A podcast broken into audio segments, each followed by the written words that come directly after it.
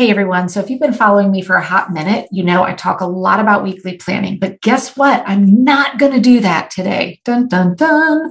I spend so much time on weekly planning that I often fail to even discuss the fact that there are other levels of planning as well.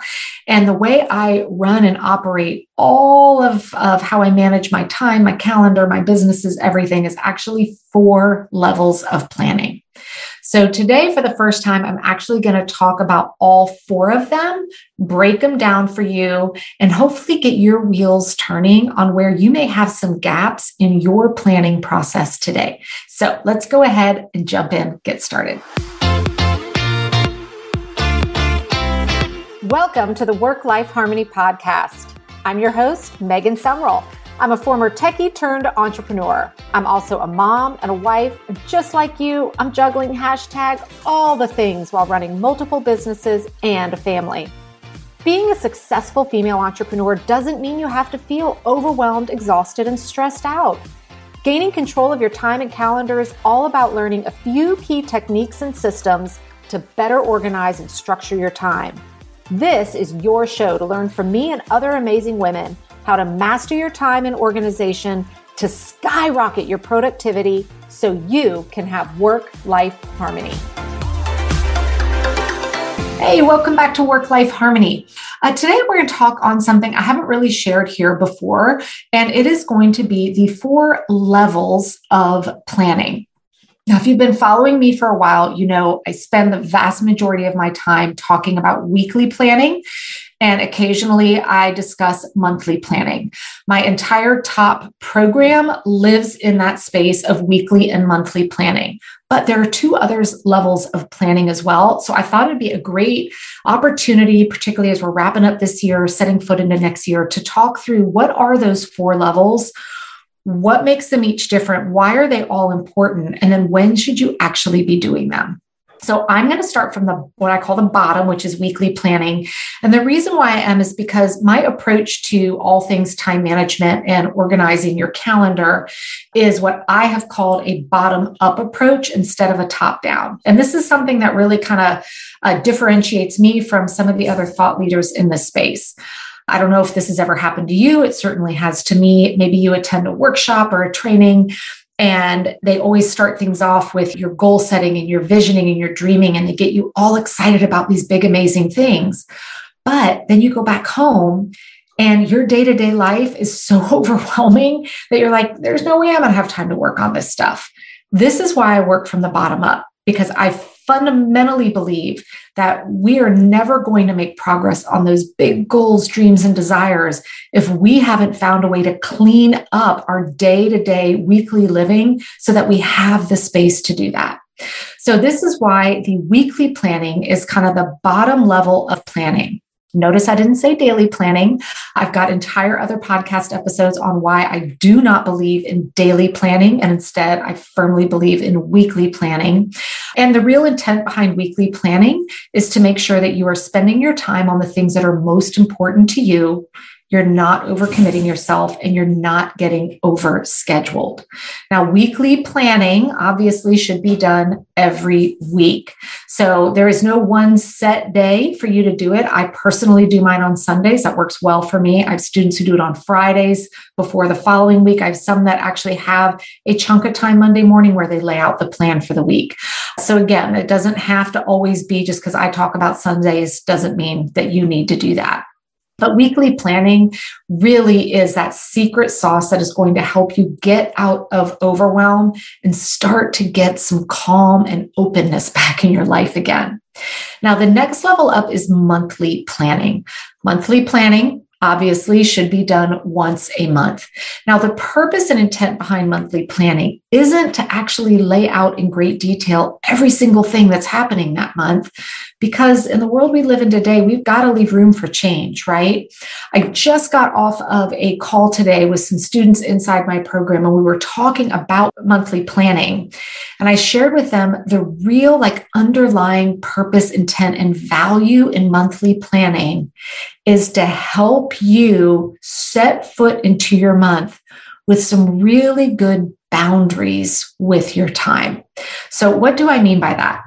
Well, I'm recording this episode here in November. So when I did my November monthly planning, when I sat down and looked at my month at a whole, I was able to see I already had an entire week reserved for a workshop that I was running. And then we also have the Thanksgiving holiday here in the States. And for me, that included some out of town company and a lot of cooking and prep. So at the end of the day, when I was looking at my November calendar, I was able to see two of those weeks are pretty much jam packed, meaning I do not, it would not be smart for me to say yes to adding anything else into my calendar those two weeks. So then that left me with the two remaining full weeks to really get a solid understanding of, given the very limited time this month, what are the most important things that I need to prioritize and make sure is actually getting done? Now, using that November as an example, that allowed me to set foot into the start of this month with some very clear understanding about my limited availability and create very clear boundaries on feeling not at all guilty on saying no to opportunities as they came up because I knew if I said yes, I would be positioning myself to be in a place of overwhelm.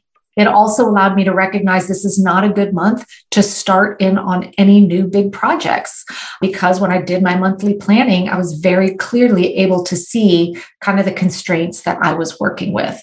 So that is really the intent behind that monthly planning. Now, inside of my top program, I do just a ton of in-depth training on creating the systems and processes getting all the inputs that you need to get that weekly and monthly planning process just happening on autopilot. I am at a point in my life now my weekly planning is done usually in 10 minutes or less. My monthly planning is something i may spend more like 15 or 20 minutes on but it, it just becomes second nature now, the next two levels of planning are not something I talk about all that often, especially here on the podcast, but it is something that is as equally as important. And I'm really excited because next year, inside all of my Planapalooza community, we're going to be spending quite a bit of time in these next two levels of planning. Because again, once you get really good at that weekly and monthly planning, now we're ready to keep moving up that planning ladder. So the third level is quarterly planning. Now, yes, obviously, the names of these make it pretty obvious how often we do it, right? Quarterly planning is something that I do right at the beginning of a new quarter or at the end of the previous one.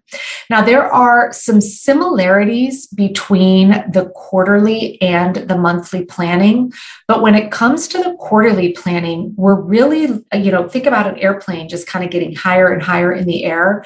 So that weekly planning, we're on the runway that monthly planning, we've just kind of just gotten up into the airspace. When we're up here at the quarterly planning, this might be at a time when maybe the captain almost tells us it's time that we could take our seatbelts off. So now we're getting up to a much bigger view. Quarterly planning is where I spend the vast majority of my energies really at that goal setting, intention setting, visioning. Because when I'm looking at the quarter, I'm looking way ahead and saying, okay, let's look at these next 90 days. At the end of these next 90 days, what big things do I want to say that I've made progress on? It may just be that I've started on a project, maybe I've finished one, maybe I've hit that first milestone in a goal. So when I'm looking at that quarterly planning, I'm not looking at the day to day operations. I'm not looking at my routines and my checklists. I'm not protecting boundaries for myself within the month like I do with the monthly planning quarterly is when we i like to think of it as shifting out of the more tactical hands on kind of planning. And now we're moving up more into that strategic, longer term planning. Now, again, if you don't have your weekly and monthly lives feeling like you have space to breathe, quarterly planning is likely not going to add a whole lot of value and oftentimes makes people leaving really stressed out because now they're start like thinking oh my gosh i've got to set these big goals for the next 90 days when the heck am i going to have time to do it if that's how you're feeling, that's probably a sign that you haven't really mastered the weekly and monthly planning. Once you do the quarterly planning is something like I, am smiling here as I'm talking about it. I get kind of giddy when I know I have that opportunity to really sit down and strategically think about what are the goals? What are those bigger things that I want to focus on and work to accomplish and achieve over the coming quarter? Now, I have a, not surprisingly, I have a set process that I go through where I do my quarterly planning and I have some very repeatable systems in place for how I take this great idea that I know I want to set foot on or start making progress on. And then the process that I go through to break that thing down and then actually get a realistic, implementable plan in place so that when I wake up the next day, I know what actions I need to take to start making progress on that. So it's not just about creating these great ideas. The quarterly planning process should involve actually breaking those down and then getting them into actionable items that then feed into your monthly planning and feed into your weekly planning. Now, the final level Again, this should not be a surprise. We've talked about weekly, monthly, quarterly, is the yearly. Now, I like to think about yearly planning in my own unique way that might be a little bit different than what others think about with yearly planning. And how I do my yearly planning now looks very different than it did 15 years ago because the world we're in is different. My life is very different. I am in a place like many of you where, you know, it's kind of hard sometimes to see past tomorrow, let alone 10 or 12 months from now to figure out what the heck's going on. So when I am up here way at that top cruising altitude level of yearly planning, this is when I'm taking the opportunity to look back over the last year and figure out what worked well, what didn't, what do I want more of, what do I want less of. I am kind of allowing myself to go to those crazy dream places where if the sky is the limit, what would be some amazing things that I would love to see happen over the coming year? So I like to think of that yearly planning as kind of that pie in the sky, what if mentality, but we're taking really good information over the last year to help us make smart choices about things we may want to bring in or remove from our life. Now, the yearly planning isn't so much about getting a calendar out and putting actual, you know, targets with dates in it. It's a lot more of a mindset planning. And then the work that I do in my yearly planning feeds down into my quarterly planning, which feeds into my monthly planning, which then ultimately feeds into my weekly planning. But again, if you don't have the weekly and monthly planning processes in place working for you, and instead you spend all this time way up there thinking strategically, envisioning and big picture, when the rubber meets the road, you're likely going to be stuck on really not knowing how to even get started because you're in such a state of overwhelmed day to day that you can't see past the given day. So, this is why I really want to encourage any of you listening. If you still feel like, man, I'm just stuck, I can't get out of this day to day feeling of being on a hamster wheel. This is where you need to spend your time and energy is learning how to do the right style of weekly planning that lets you start to have that room to breathe. As you master that, then you can start bringing in monthly planning, then quarterly, then yearly.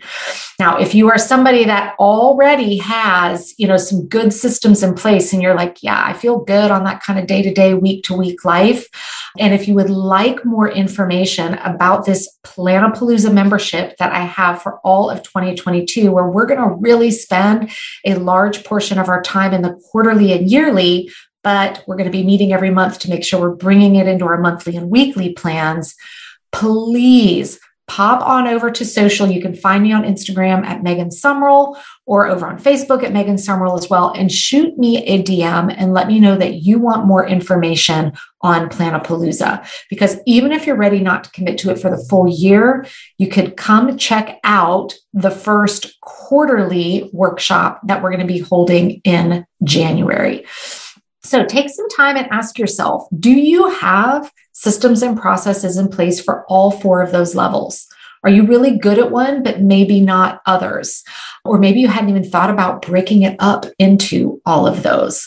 Because I think that 2022 could be an amazing opportunity for you to start chipping away from the bottom up so that at the end of 2022, you feel really well positioned to kind of own all aspects of your planning, your calendar, and your organization. Have a great rest of your week. Getting on top of all things time management, organization, and productivity doesn't have to stop just because this episode is over. You can follow me on Facebook and Instagram at Megan Sumrell, or just open any browser and go to megansumrell.com. If spelling my name is a complete pain, just go to theworklifeharmony.com and grab my free time management cheat sheet. If you like this podcast, don't forget to subscribe, rate, review, and share it.